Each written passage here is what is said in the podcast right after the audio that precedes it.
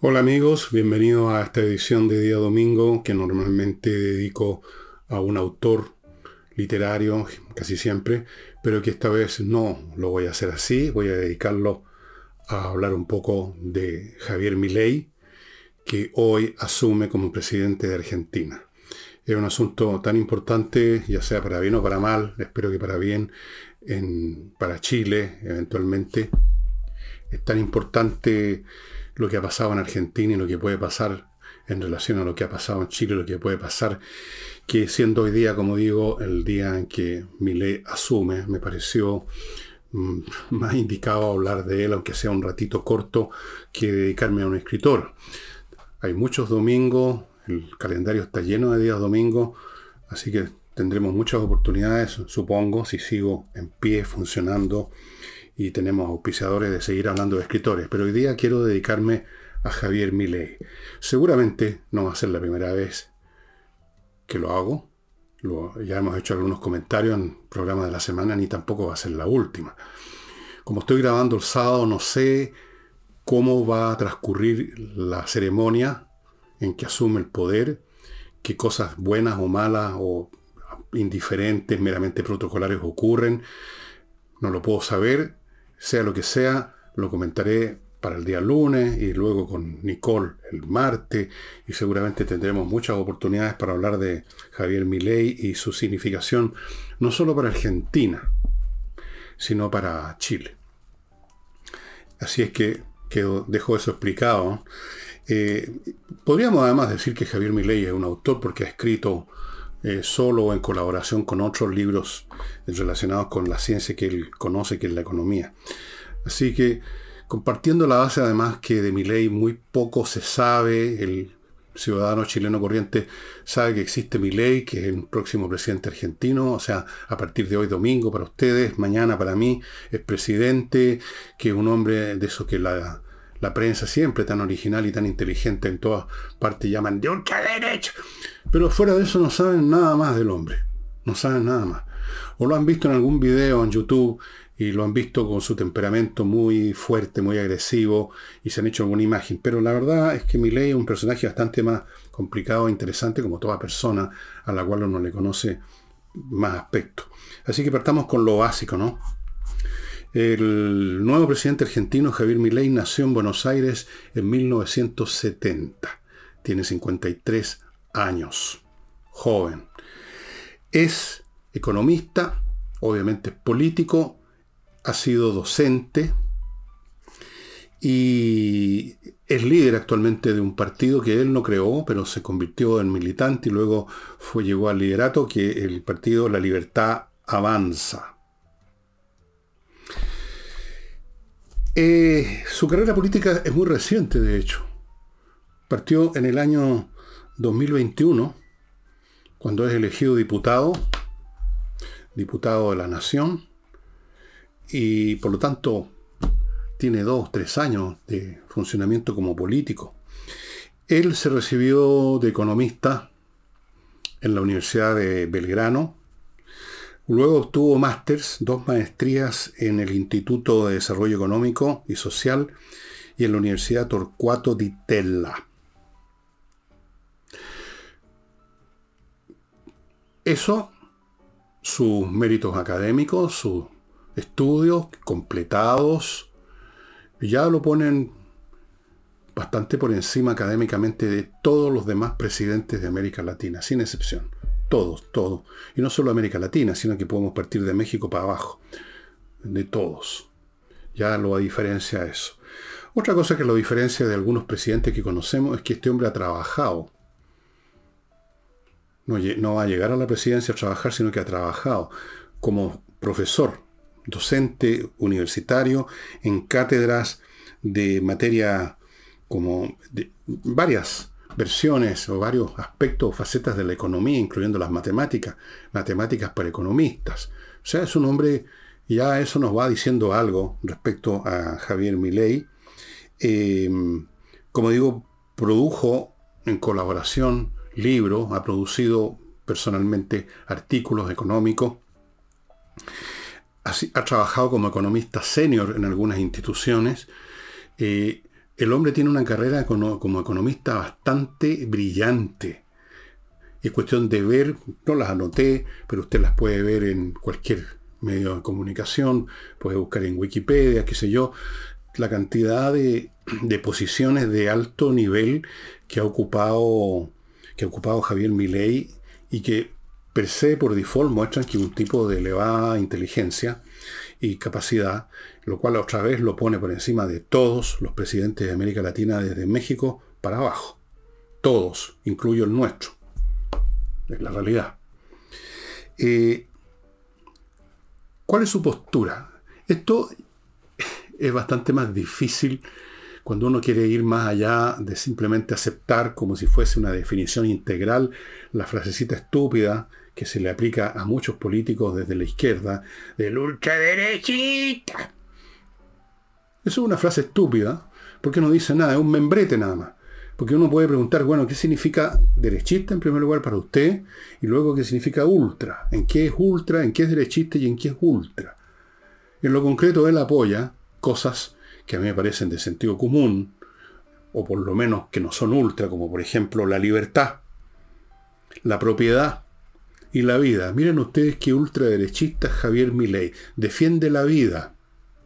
Yo no sabía que defender la vida era ser ultraderechista, ultra cualquier cosa. Me imagino yo que cualquier, no solo un ser humano, cualquier criatura viviente quiere vivir, promueve la vida si, le, si puede, defiende la vida y en todo caso no está contra la vida, como mínimo. Me imagino que toda criatura humana quiere la libertad. Porque la libertad, voy a citar nuevamente al Quijote, de todos los bienes que hay en este mundo, Sancho le dijo, la libertad es el más preciado de todos. Por él se puede y se debe aventurar la vida, o sea, jugarse la vida si es necesario por la libertad. Eso es ultra, ser ultraderechista. Y luego tenemos el tema de la propiedad privada. La propiedad privada que para las izquierdas suena ya casi como una palabra obscena, algo que desprecian la propiedad privada. Y sin embargo es lo más natural, es la, como dijéramos, el rasgo, el deseo, la característica más natural de los seres humanos desde los primeros tiempos. La, la propiedad de algo, desde un palo, una casa, una ropa o lo que sea, son extensiones de esa persona, son cosas que él fabricó, que él consiguió, con las cuales se mueve en este mundo. Son su persona, son una extensión de su persona, la propiedad. No es un pecado, no es algo sospechoso, no es algo terrible, no es algo artificial, es lo más natural de todos los rasgos. No hay ningún ser humano, incluyendo los izquierdistas, que no quieran conservar y defender lo que consideran suyo. Los que no, no valoran lo suyo y lo propio en buena, porque es muy fácil no valorar la propiedad ajena, pero los que no valoran incluso su propia propiedad, pueden ser santos como San Francisco de Asís, que se despojaba de su camisa para cubrir a un menesteroso, o se sacaba la comida de la boca para alimentar a un perrito o lo que sea. Pero un ser humano normal de todos los tiempos, naturalmente que desea conservar su propiedad y que sea respetada por los demás. ¿Eso es ultraderechista también? No me parece. Ahora, en cuanto a la igualdad, que es el gran fetiche de la izquierda y por lo tanto de este mundo de plumífero periodistas que abundan en todas partes hoy en día, son muy pocos los que se escapan de eso. Eh, la igualdad, el fetiche, la igualdad, la igualdad. ¿Cuál es el mérito de la igualdad? Porque cuando dicen igualdad se quieren decir exactamente eso, que todos seamos iguales, iguales en todo, que no haya nadie que sobresalga en nada, que no haya nadie que tenga algo más que el vecino, que no haya nadie que sea más listo que el vecino, que no haya nadie que tenga más fama o más poder que el vecino. No, el valorar la igualdad hasta ese extremo es una manera de expresar con un concepto, con una palabra que suena bien, la envidia y el rencor ante lo que otros tengan de más.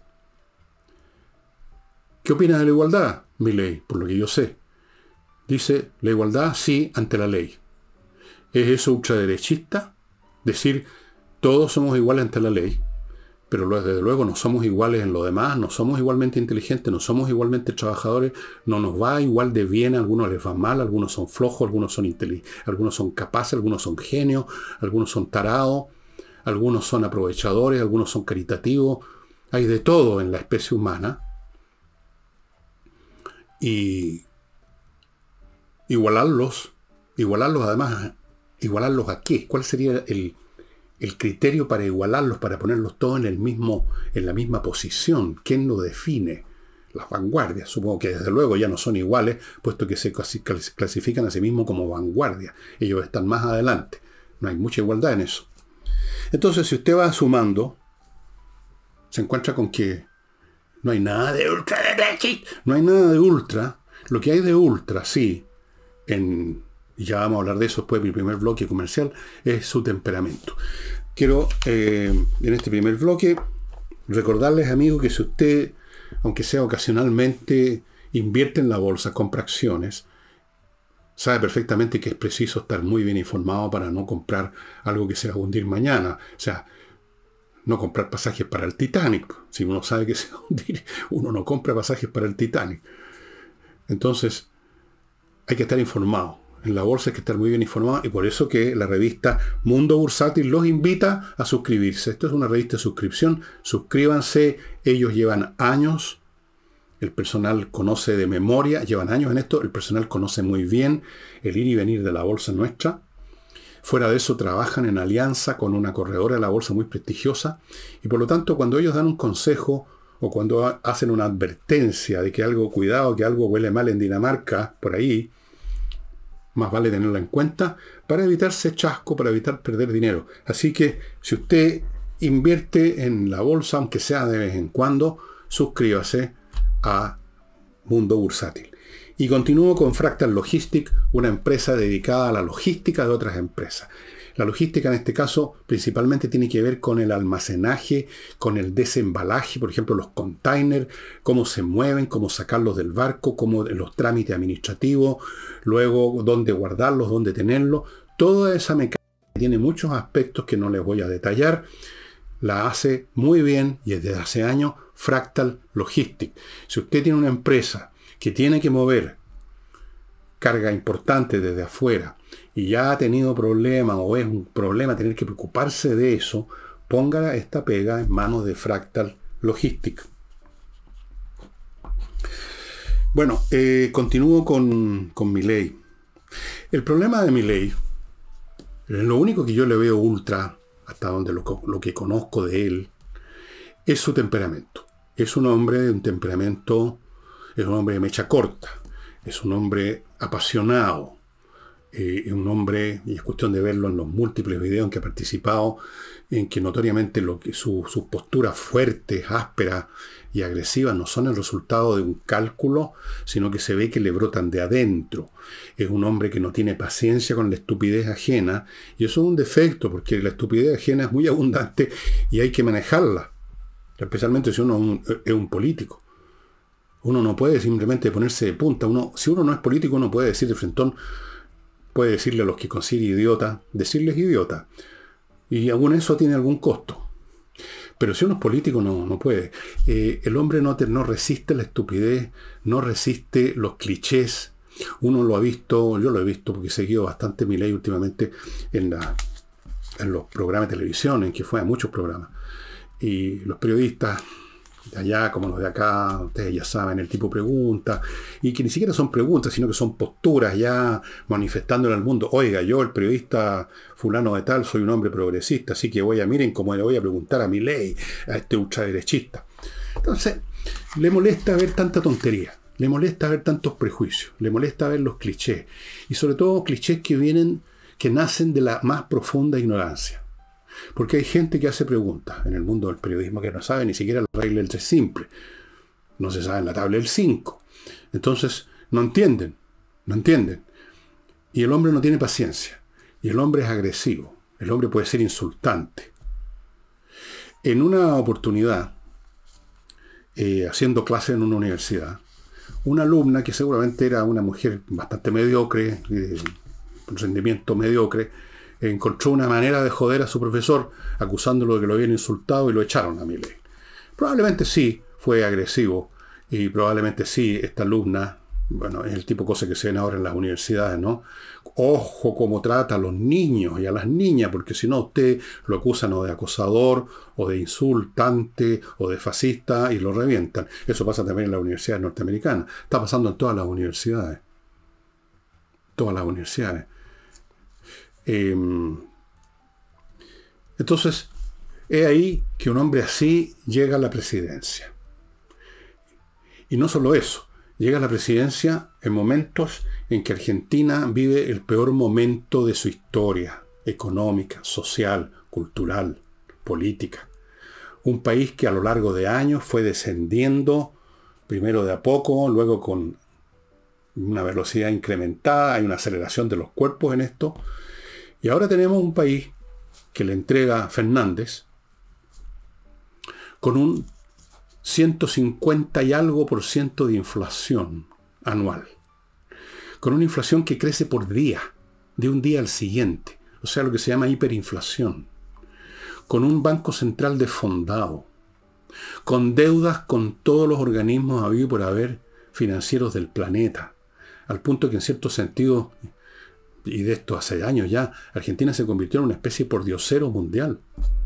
Un país tan rico en, recursos naturales y sobre todo en recursos humanos como es Argentina, tiene excelente gente. Es un país, yo diría, el promedio de cultura, de intelecto, de capacidad del pueblo argentino es superior al promedio latinoamericano, pero de lejos. Es un hecho. No digo que sean especialmente más inteligentes, pero capaz que también. capaz que también. Pero sobre todo tienen una postura, una. Son, son humanamente muy, muy potentes. Y sin embargo, es ahí que Argentina está al borde del abismo, si es que no está ya cayendo por el abismo. Ese es el país que va a recibir mi ley. ¿Cómo va a sacarlo de eso? Ustedes dirán, bueno, estas son las medidas, aquí las hemos tocado, en algunas oportunidades hemos dicho que va a ser muy difícil que las pueda implementar por la naturaleza misma de las medidas que debieran tomarse, porque va a requerir operaciones, digamos, operaciones serias, el cuerpo económico, político y social argentino. Y a eso se agrega este otro componente. Claramente, en situaciones difíciles, eh, se requiere a veces un poquito del talento inmenso que tenía un político francés del siglo 18 y 19 Talleyrand, un hombre muy interesante, que era capaz de, digamos, poner a comer en su mano al demonio o al arcángel San Gabriel. Era un tipo de una brillantez y de una capacidad para manejar situaciones que le permitió sobrevivir a como seis gobiernos distintos. Pero Milay no tiene ese talento. Es un hombre inteligente, muy inteligente, un hombre con capacidades académicas, un hombre que tiene una idea clara de lo que necesita Argentina, pero manejo humano me parece que no tiene. Por lo que he visto hasta ahora. En una de esas, como es inteligente, y las personas inteligentes tienen esta capacidad para rehacerse, remodelarse, reajustarse de acuerdo a las condiciones, él logra adaptar otro rumbo, pero no va a ser fácil, porque hay algo que en el temperamento que es muy difícil de controlar. Uno nace con un temperamento y muere con ese temperamento, es muy poco lo que uno puede desviar eso con cálculo, con esfuerzo, con voluntad. Eh, ahora,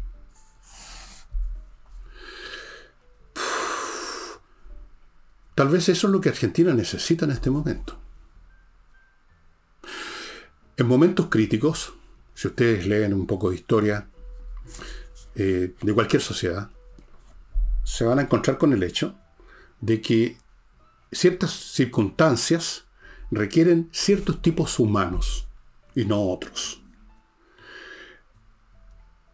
Inglaterra, en el año 1940, necesitaba un Churchill.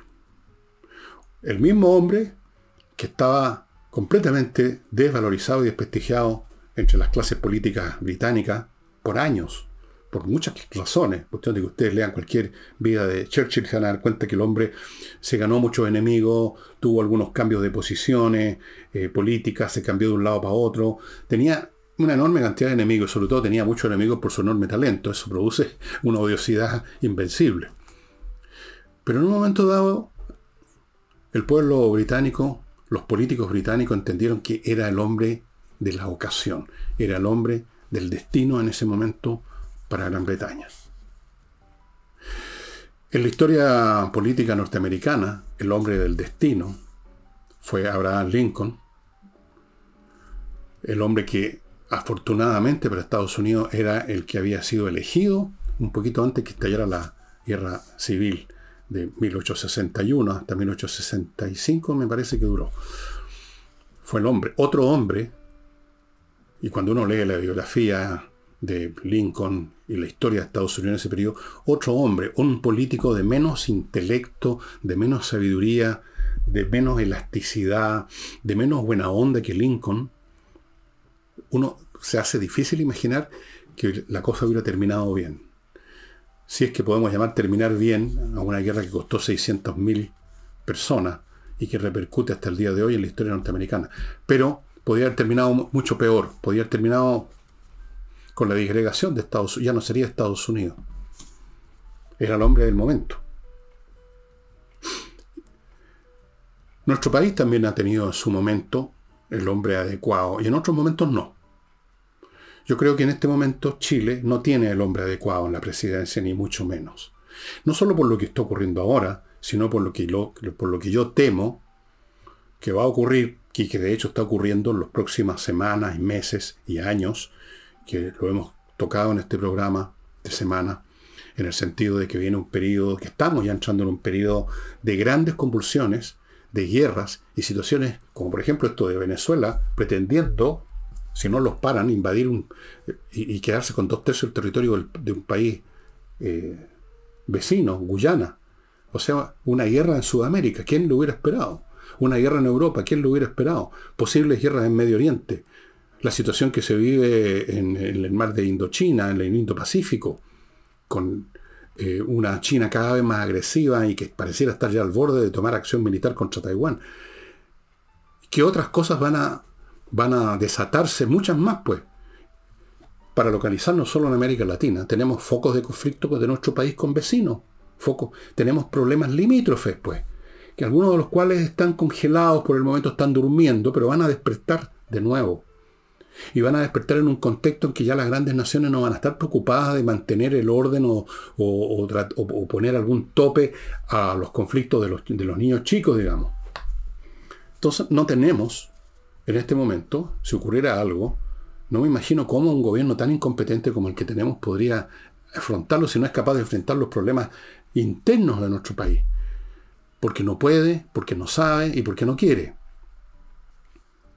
Entonces, hay momentos en que tenemos el peor hombre y hay momentos en que una sociedad tiene el mejor hombre. Por ejemplo, en el caso de Chile, eh, para la guerra del Pacífico tuvimos a, presidentes espectaculares. Espectaculares. Me parece que, si no me equivoco, Aníbal Pinto. Tuvimos hombres espectaculares en los momentos necesarios. Tuvimos un Arturo Prat, ¿Qué hubiera sido de la guerra del Pacífico si hay otro capitán que al ver la superioridad del Huáscar a los primeros disparos rinde? ¿Qué habría significado eso para la moral de Chile? ¿Qué hubiera significado eso como consecuencia para la guerra? Con todas las dificultades que había, no podemos saberlo. Es un, es una, un escenario posible, un futurible, que no ocurrió. Tuvimos a ese hombre. Tuvimos a un excelente hombre civil a cargo de, no me acuerdo el nombre en este momento, un personaje que le da el nombre a un parque de Viña del Mar. Tuvimos, Sotomayor, tuvimos gente muy capacitada en momentos importantes. Yo diría que otro, otro hombre importante para Chile, en la historia política de Chile, fue Arturo Alessandro en su momento. Entonces, volviendo a Argentina, me van a permitir que antes de volver a Argentina y seguir con esto, los minutos que me quedan de programa, les recuerde a otro de los auspiciadores que están con nosotros los días domingos, que es uno, conversas numéricas, un ingeniero de la Universidad de Chile que entrega clases de matemática para niños o para gente mayor que quiera tenerlas también para refrescar conocimiento, para ejercitar su, su, meta, su mente. Clases para niños especialmente, incluso niños que les va mal en las matemáticas, que les cargan las matemáticas, que son la mayoría, eh, él las enseña de tal forma que los chicos se convierten en no, no sé si amadores de la matemática, pero no, ya no tienen problemas con las matemáticas, les va bien con las matemáticas, aprenden matemáticas, se convierte en un ramo más y a veces se convierte en un ramo importante. Los cabros descubren que en realidad había en la matemática algo que los atraía mucho. Eso es muy especial y lo da este señor en Conversas Numéricas. Pónganse en contacto con él si tienen un cabro que tiene estas situaciones problemáticas con las matemáticas. Continúo con Oxinova este polvito que viene en un sobre, que mezclado con agua por un rato, una hora que esté ahí un poco menos, se convierte en una colonia de bacterias aeróbicas que destruyen las que producen el mal olor. Usted vierte parte o la totalidad de este producto en un lugar donde salen pésimos olores, pongamos, voy a poner un caso extremo, una letrina, y se acabaron los malos olores, porque destruye a las bacterias que inician el proceso de descomposición que llevan los malos olores. Oxinova solo se compra en la dirección que aparece a mi derecha. Y mm, volvamos a Argentina. En una de esas, este hombre que la prensa, con su brillante inteligencia, califica de ultraderechista y no sabe decir nada más del que ultraderechista. No, no todos los periodistas. ¿eh? Yo he visto muchos canales argentinos y hay un buen número de periodistas argentinos que, tienen otra, otra visión completamente distinta, que por lo menos no siguen este, este cliché, este, este, esta rutina de los ultraderechistas, de los fascistas. Qué vergonzoso pensar que aquí hemos tenido políticos, incluyendo a Sara Bachelet, que firmaron una lista de adhesión al señor Fernández. ¿Adhesión a qué? Al 150% de inflación, a que la mitad de la población argentina en este momento está en, el, en la pobreza, cosa que nunca antes había ocurrido en Argentina. Nunca un país tan rico. Todas las cifras de Argentina en el despeñadero y sin embargo aquí un grupo de políticos apoyaban a la, continuidad del régimen actual, del kirchnerismo, del peronismo, lo que como se llame. Porque son hermanos de leche todas estas mediocridades. Esa es la realidad. No les importa si el país se hunde, pero ellos van a abrazarse y besarse con esas personas. Con los Kirchner, con los Fernández, con, con toda esta patota, con los Lula. Bueno, es posible, es posible que Argentina necesite en este momento un tipo que no solo tiene el calibre intelectual que creo yo que tiene mi ley, sino que, que tiene este carácter fuerte. ¿Qué podría ser por Argentina en esta situación un chanta? Uno de estos como políticos chilenos que tenemos por montones, un acomodaticio, un cagón, un cobardón un moderado que anda buscando la moderación, el camino al medio, cuando no hay en este momento más que otra alternativa que tomar la sierra y cortar las piernas, amputar donde haya que amputar. Ya no es el momento de poner unas gotitas, dar una aspirina. ¿Qué sería de Argentina si siguiera siendo gobernada por gente chanta? ¿Qué podría ser un hombre cobarde en Argentina? ¿Qué podría ser un hombre que no tenga la pasión y el intelecto de mi ley? para siquiera intentarlo. Piensen en eso. Cada momento en política idealmente requiere un determinado tipo de persona, que no siempre se obtiene, obviamente. Lamentablemente la mayoría de las veces no se obtiene. Afortunadamente la mayoría de las veces los países no viven todo el tiempo, o sea, no viven en una situación crítica todo el tiempo. Las crisis son por definición fases en la historia de una sociedad. Y cuando llegan esas fases críticas, qué afortunado el país que cuenta en su reserva humana a un Churchill, a un Lincoln, a un Julio César y a un Milley. Yo no estoy diciendo que Milley sea como Julio César o como Churchill. Son cosas distintas. No estoy entrando en comparaciones de ese tipo. No tiene sentido. Y puede que yo esté totalmente equivocado y que mi ley no dé el ancho cuando llegue al poder, se desinfle, se derrumbe, meta las patas, puede ser pero al menos hay en él una esperanza. Y eso es lo que yo vi en muchos de los periodistas argentinos, que todavía les queda cerebro entre el cráneo, y en comentadores, comentaristas de YouTube y otros medios. La, la esperanza, la sensación de que es posible, de que es posible rescatar a Argentina. Y a mí me animó mucho eso. Yo no sé qué significado, qué consecuencias va a tener para Chile este gobierno argentino, porque ciertamente que Milei mira con un tremendo desdén a Boris y su régimen y viceversa. Boris mira con desdén, como ultraderechista, fascista a Milei. No se pueden entender qué consecuencias va a tener eso en las relaciones mutuas. No sé. Pero hay una cuestión que yo rescato de todas maneras, pase lo que pase. Ese espíritu, esa sensación de que al fin llegó alguien que puede hacer algo, puede intentar algo. Esa sensación me hace pensar que tal vez nosotros los chilenos, en dos años más, vamos a poder vivir una situación parecida. No va a haber aquí un Milei. Aquí en Chile no se produce el Milei. Aquí en Chile se producen siempre los acomodaticios, los blandones, incluso aquellos que en Chile son calificados de ultraderechistas, como Cas, por ejemplo. Son más bien, comparados con Milei, son unas personas muy educaditas, muy tranquilitas, lo cual es un mérito. En ciertas circunstancias yo creo que es un defecto en otras. A veces se necesita fuerza, se necesita casi un energúmeno a ese. Pero, aún así, aunque no vamos a tener un Milei, no sé de dónde saldría uno. Es imposible, además entra un poco, diría, en shock, entra en contradicción con el espíritu mm, del, del, chileno en promedio, cosa que no pasa en Argentina. Pero vamos a tener a alguien. Y yo quiero pensar que en esos dos años, que en ese momento, en dos años más, si sigo respirando en este planeta, voy a sentirme como esos argentinos que vi hoy día algunos youtubers, algunos periodistas en canales argentinos, gente de la calle, que voy a estar como ellos, respirando, diciendo, bueno, tenemos una opción. Tenemos siquiera una opción. No es seguro, pero tenemos una opción de reconstruir nuestro país. Como en este momento tiene una opción en Argentina de reconstruir su país y ponerlo en el lugar que le corresponde a ese país. Si ese país tiene que estar mucho más arriba.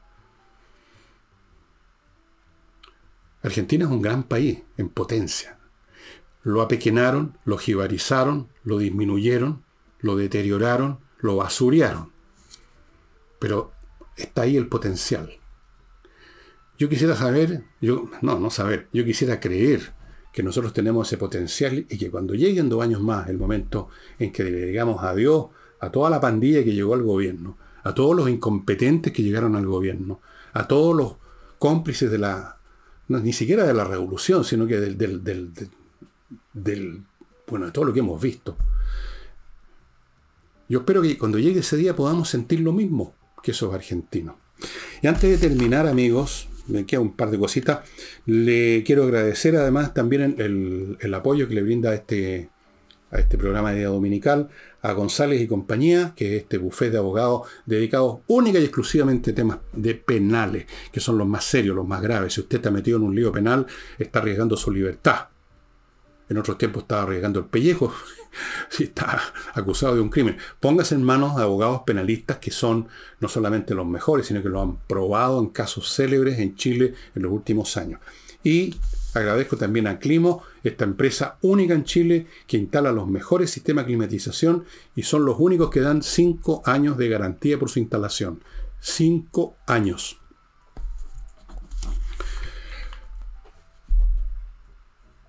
Argentina. Nuestros, no voy a decir hermanos, esta frase, ese sí que es un cliché también. No son hermanos, ni no son hermanos, son los vecinos simplemente. Yo no me hago muchas ilusiones acerca de las relaciones con nadie, ni entre los países, ni entre las personas. No, creo que siempre muy difícil y muy agresiva, y predomina el egoísmo, y predomina la miopía intelectual.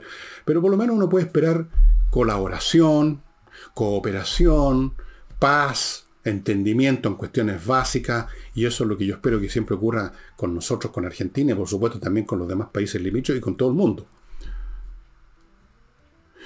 Y yo quiero que Argentina sea un país que se recupere. Yo creo que los países se desarrollan cuando los vecinos también se desarrollan. Esto no es un juego suma cero, que si le va mal a Argentina, entonces nos va bien. Si le va bien a Argentina, entonces nos va mal. No, no es así tenemos que todo, a todos nos tiene que ir bien. Es como en un país. Si le está yendo mal a la construcción, nos va a ir mal a todos. Si le está yendo mal a la banca, de algún modo también nos va a repercutir a todos. Pensar de otro modo es ser simplemente idiota. Así de simple. Así es que termino este programa deseándole la mejor de las suertes a Javier Milei, que por supuesto no me conoce y no va a tener idea que yo le estoy deseando la mejor de la suerte. Yo no soy nadie para, la, para Argentina y para la política argentina, ni siquiera soy alguien para la política chilena. Pero, en fin, humildemente, digamos, modestamente le deseo la mejor de la suerte y la mejor de los futuros posible al gran pueblo argentino, con el cual además tengo una relación, eh, decir, afectiva, porque una de mis hijas vivió y creció y muchas cosas durante años en Buenos Aires. Así es que que les vaya regio, les van a tocar tiempos muy difíciles. Esto no va a ser gratis. Reconstruir Argentina va a ser una tarea durísima y espero que la pueda hacer mi ley y su gobierno y espero que sea acompañado por lo menos por una masa crítica de argentinos que le permitan hacerlo. Así que ese era el autor de hoy día, Javier Milei. Espero, esperemos yo espero que sea el autor de un renacimiento de Argentina. Y bueno, tenemos mucho tiempo por delante, pero nunca sabe cuánto tiempo le queda a uno para seguir viendo qué pasa en nuestro país vecino, con el cual tenemos relaciones a veces muy buenas, a veces no tan buenas, a veces hemos estado al borde de la guerra, pero al final de cuentas son nuestros vecinos y siempre van a ser nuestros vecinos y yo espero lo mejor para Argentina. Y eso sería todo, estimado amigo, nos vemos el lunes.